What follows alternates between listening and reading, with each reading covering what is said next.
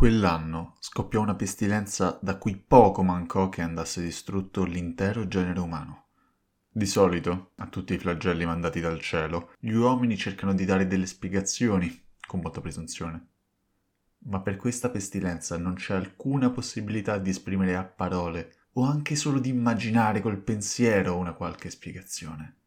Resta unicamente da attribuirsi al volere di Dio.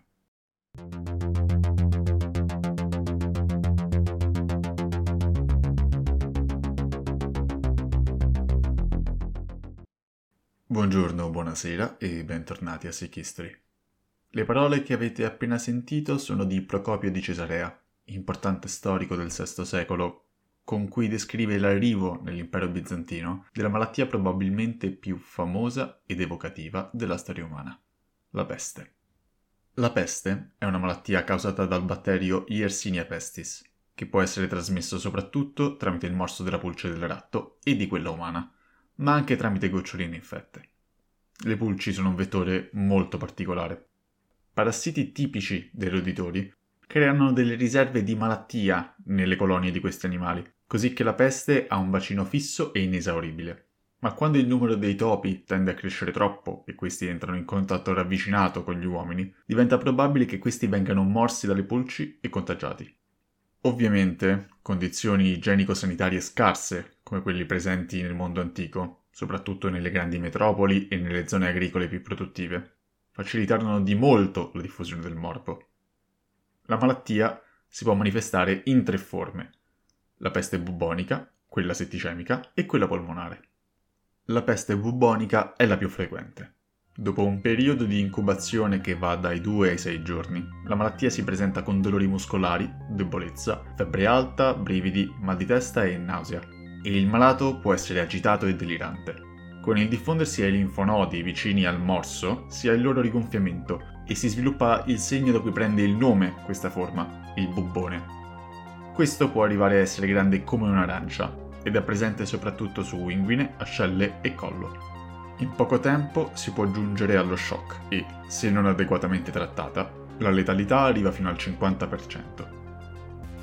La peste setticemica invece è causata dalla diffusione del batterio nel circolo sanguigno.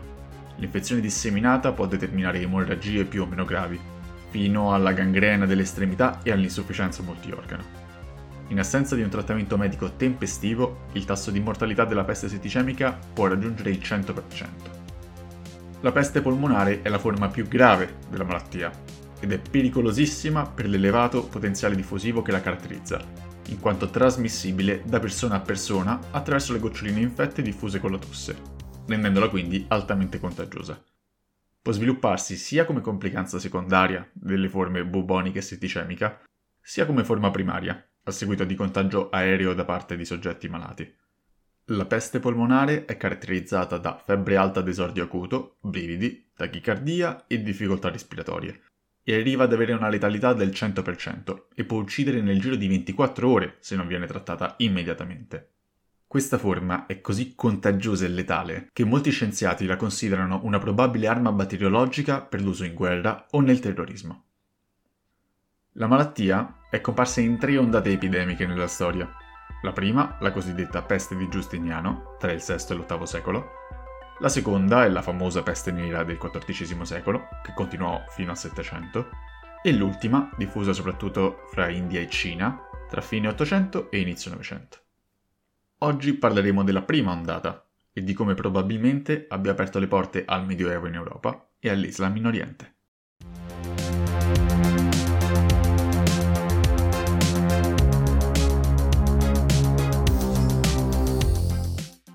La pestilenza, infatti, non si abbatté soltanto su una parte del mondo o su un gruppo di uomini, né fu circoscritta a una determinata stagione dell'anno. Dilegò invece per tutto quanto l'universo e stroncò la vita di tanti uomini, anche lontanissimi e diversissimi fra loro, senza fare distinzioni né di età né di sesso.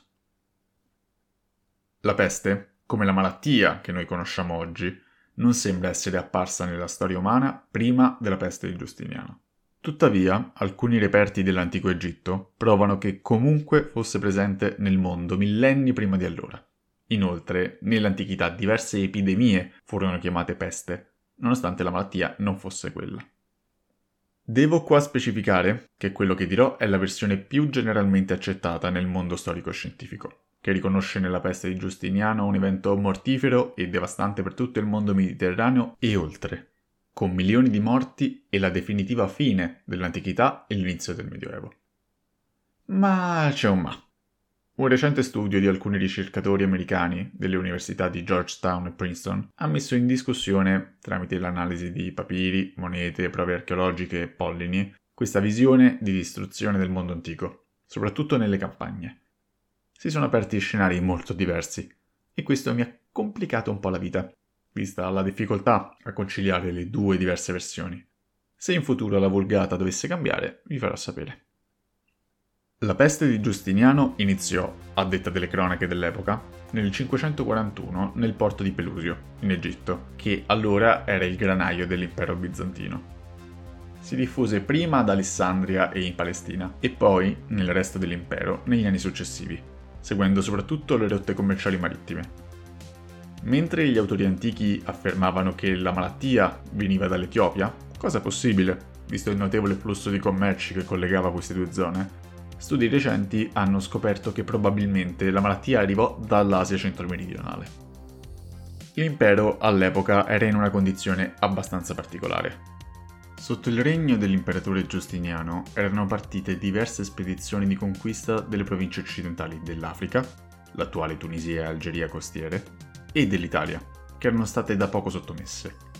In contemporanea, a est, era da poco ripresa la guerra con l'impero persiano, aggiungendo un ulteriore movimento di truppe all'interno dell'impero.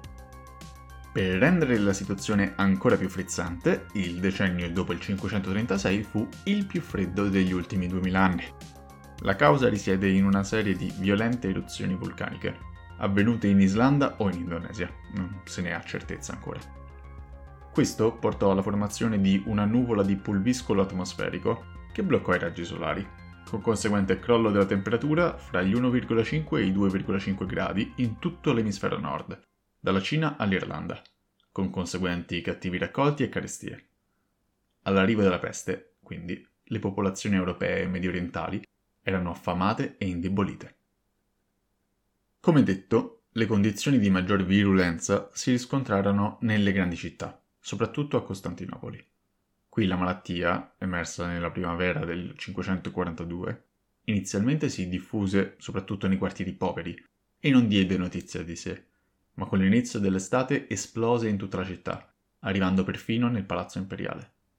I morti aumentarono a dismisura, arrivando secondo Procopio a superare i 5.000 al giorno, in una città di 500.000 abitanti, e presto la possibilità di seppellirli divenne una sfida visto che tutte le tombe esistenti erano già saturate. Presto l'imperatore diede ordine di scavare fosse comuni, gettare i cadaveri nel mare e persino metterli dentro le torri militari in disuso fuori dalla città, per poi sigillarle. Il problema, parzialmente, si risolse, ma il puzzo nauseabondo che calò nei giorni successivi sulla città fu intollerabile. La suggestionabilità della popolazione e il diffondersi del panico resero il quadro ancora più tragico, con i malati deliranti che si lanciavano dalle finestre o in acqua alla ricerca di sollievo. Furono riferiti casi di persone che, in procinto di ammalarsi, temevano di essere contagiati da fantasmi visti in strada e avevano visioni di figure decapitate su barche di bronzo sul mare. La medicina dell'epoca era ovviamente impotente e solo col tempo si attuarono ovunque alcune misure per evitare il contagio, soprattutto impedendo l'accesso nelle città e nei villaggi ai mercanti e agli stranieri in generale. La città più ricca e vivace dell'epoca, piena di mercati e fulcro della civiltà imperiale, era diventata un cimitero a cielo aperto, dove gli unici suoni erano quelli dei carri che trasportavano cadaveri e i lamenti dei morenti, mentre le strade erano vuote e i commerci fermi. Quest'ultimo fattore peggiorò ulteriormente la situazione, causando una carenza di generi alimentari in tutta la città e portando a un aumento ulteriore del numero dei morti. Alla fine, secondo le stime, il numero dei decessi superò i 250.000, tra il 40 e il 50% della popolazione cittadina. L'imperatore approvò diverse misure per aiutare la popolazione, affidando al suo ufficiale di palazzo i fondi per la sepoltura dei cadaveri e la distribuzione di cibo, ed emanò leggi per snellire la burocrazia riguardo all'eredità. A inizio estate, però, anche Giustiniano si ammalò e i suoi generali, tra cui Belisario, si riunirono per discutere della possibile successione all'imperatore. Ma avevano fatto i conti senza l'oste, ovvero l'imperatrice Teodora, la moglie di Giustiniano, la quale, dopo che questi fu guarito, li punì, spesso rinchiudendoli per anni o togliendo loro i ruoli di comando. Costantinopoli è l'esempio più conosciuto della devastazione causata dalla peste ma la malattia arrivò ovunque nel mondo mediterraneo e anche oltre. Tutto l'impero subì il rullo compressore del morbo, vedendo ridotta la popolazione del 25% secondo le stime, e perdite simili avvennero anche nell'impero persiano, in Italia, già devastata dalla guerra fra impero e goti, e nel sud della Francia, per poi diffondersi ulteriormente nel resto dell'Europa occidentale, seguendo le rotte commerciali, causando però danni meno ingenti che a Oriente. Le conseguenze furono diffuse e di lunga durata. L'impero vide una notevole riduzione numerica della sua forza lavoro e del suo esercito, proprio nel momento in cui più ne aveva bisogno, e spesso questo periodo è effettivamente usato per indicare l'inizio del Medioevo, a causa della fine della civiltà urbana. Dopo poco tempo, infatti, la guerra in Italia, che si credeva vinta, riprese con ancora più violenza e sarebbe finita solo dieci anni dopo, lasciando il paese in rovina con una popolazione dimezzata e pronto per essere conquistato dai Longobardi. Il grande ma sfortunato piano di riconquista di Giustiniano fu travolto dalla pandemia. Anche a Oriente la situazione subì grandi cambiamenti. Entrambi gli imperi accusarono il duro colpo, ponendo un freno temporaneo alle reciproche invasioni e alterando gli equilibri politico-economici. E questo spianò la strada a nuovi protagonisti sul palco della storia gli arabi e la fede islamica. La malattia infatti era decisamente più distruttiva nelle città e lungo le principali linee commerciali, mentre nelle popolazioni seminomadi dell'Arabia l'impatto fu minimo, se non del tutto assente. Quando 80 anni dopo la prima ondata di peste gli arabi, sotto l'impulso della loro neonata fede, avviarono massicce campagne di conquista contro l'impero bizantino e quello persiano, trovarono avversari indeboliti da ondate ripetute della malattia e dal conseguente caos politico ed economico.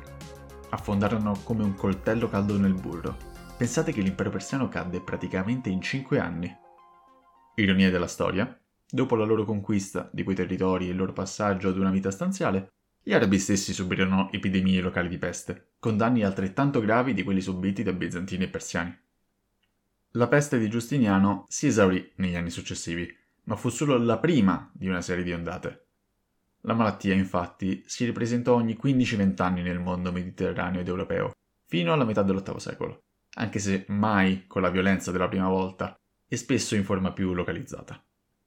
Questo senz'altro esacerbò la situazione di declino demografico, politico ed economico del vecchio continente e dell'impero bizantino.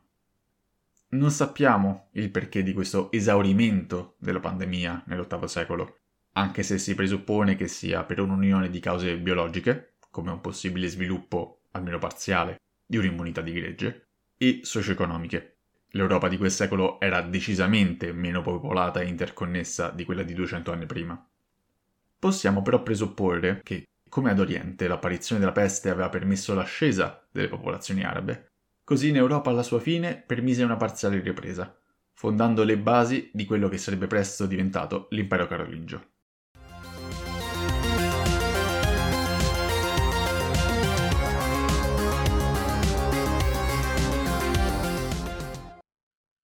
Fu quindi questa la fine del mondo antico? Mi spiace dirvelo così, ma non lo sa nessuno con certezza, figuratevi io. Sicuramente diede un profondo scossone a quello che rimaneva del mondo romano, ma sarebbe scorretto allargare anche alle campagne il quadro che Procopio e le altre fonti descrivono nelle città. Quindi alcune informazioni potrebbero essere smentite in futuro, ma come ho detto, se ci saranno aggiornamenti vi farò sapere. Vi ringrazio per l'ascolto e spero che la puntata vi abbia interessato. Vi ricordo che per qualsiasi suggerimento potete scrivermi sulla pagina Instagram del podcast o alla mail sickhistory.podcast.gmail.com. Vi avverto inoltre che, oltre alla futura puntata sulla seconda e più famosa ondata di peste, la peste nera, potrebbe esserci a breve una puntata speciale con un ospite d'eccezione. La musica è sempre Bashwick di Nihilor, pubblicata con licenza CC BY 4.0. Di nuovo grazie e a risentirci alla prossima puntata di Sick History.